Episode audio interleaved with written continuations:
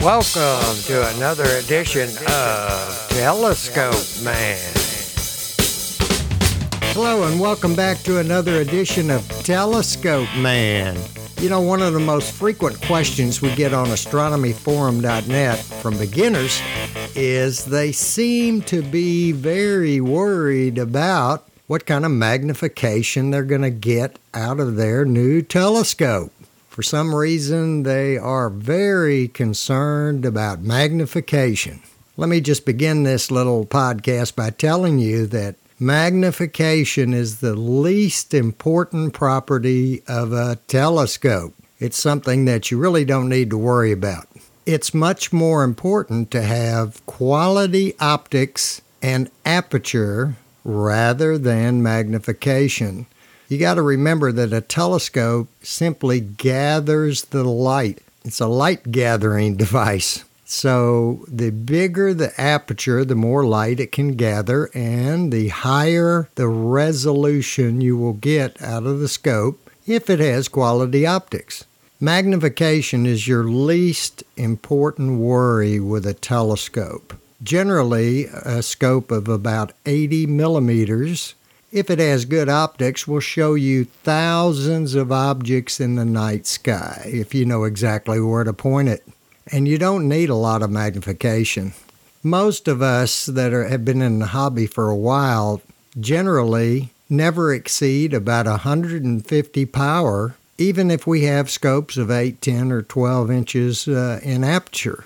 We just don't go over 150 power, maybe 200 power, but that's it. We're not looking for 400 power, 500 power, 600 power. So the first thing you need to realize is when you go buy that scope, make sure that it has about 80 millimeters of aperture or greater. Actually, something over 100 millimeters would probably be the best for a beginner because it'll bring into focus a lot more objects in the night sky. It'll be able to gather a little bit more light. So try to get a scope that has at least 100 millimeter of aperture or more. Ideally, you want to try to find a scope with 6 inches or even better, 8 inches of aperture as your first scope. But don't worry about that. If you can get one around 100 millimeters or better, it will be just fine to start out with as your first scope. The general rule with magnification is 50 times aperture. 50 times aperture. So, in other words, if you have a 6 inch scope, 50 times 6 inches is 300 power. Now, the only time you're going to be able to get 50 times aperture is if everything is absolutely perfect, and I mean the sky is perfect, it's perfectly transparent, there's very little turbulence in the sky, you have very good eyepieces, and the optics within the scope are properly collimated. This is probably the only time you're going to be able to reach the optical limits of your scope, which are about 50 times the aperture. On most normal nights, you're never going to get much beyond something like 30 to 40 times aperture.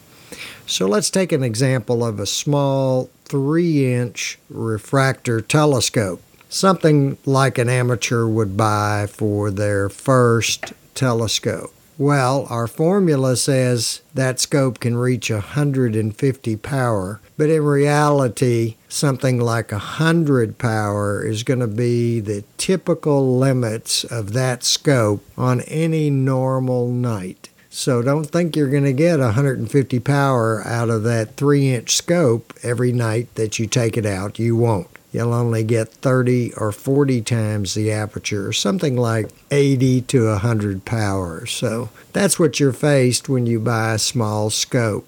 What you really want to have in a scope is quality optics. Quality optics. An 80 millimeter scope with quality optics can show you hundreds of objects in the night sky. Hundreds you will not run out of objects to see in an 80 millimeter scope. There's thousands of double stars, many, many nebula, the planets, of course. just loads of things in the sky to see with a very good 80 millimeter refractor telescope. Let's point out something to the beginners here, too. Also, there's really two kinds of refractors out there. There's what we call a rich field refractor. You can usually identify these, uh, the tube is short, very short.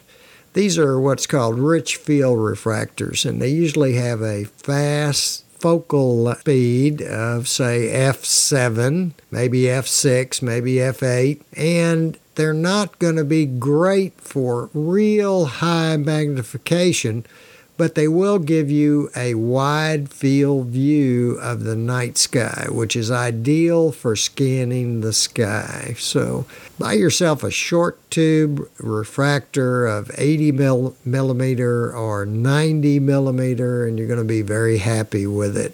Also, don't forget about the mount. The mount is at least as important as the scope tube that's setting on the mount a shaky mount is going to get you really frustrated with looking at the night sky, and especially if you run out there and buy a, an equatorial mount, very weak one like an EQ1 or EQ2 equatorial mount. These mounts are difficult to control, they shake. The bolts and nuts that are used in these kind of scopes are not the best. You may not be able to lock it down properly. The slow motion controls may not be proper, you know, etc., etc. You'd be much better off with a refractor on something like a photo tripod, a heavy duty photo tripod, than you would on a cheap, low cost equatorial mount like an EQ1 which is usually sold with these low cost refractors that you see on the internet. That's an EQ1 mount,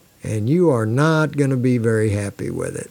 So, with that said, remember what Telescope Man says about magnification. Stop worrying about it. Start viewing the night sky wide field. Learn your way around. And very quickly, you're going to be what's known as an amateur astronomer who can point a laser up in the sky and say, There is where M42 happens to be. I wish you clear skies. And remember to keep looking up to see the greatest show on earth right over your head every single night. See y'all later.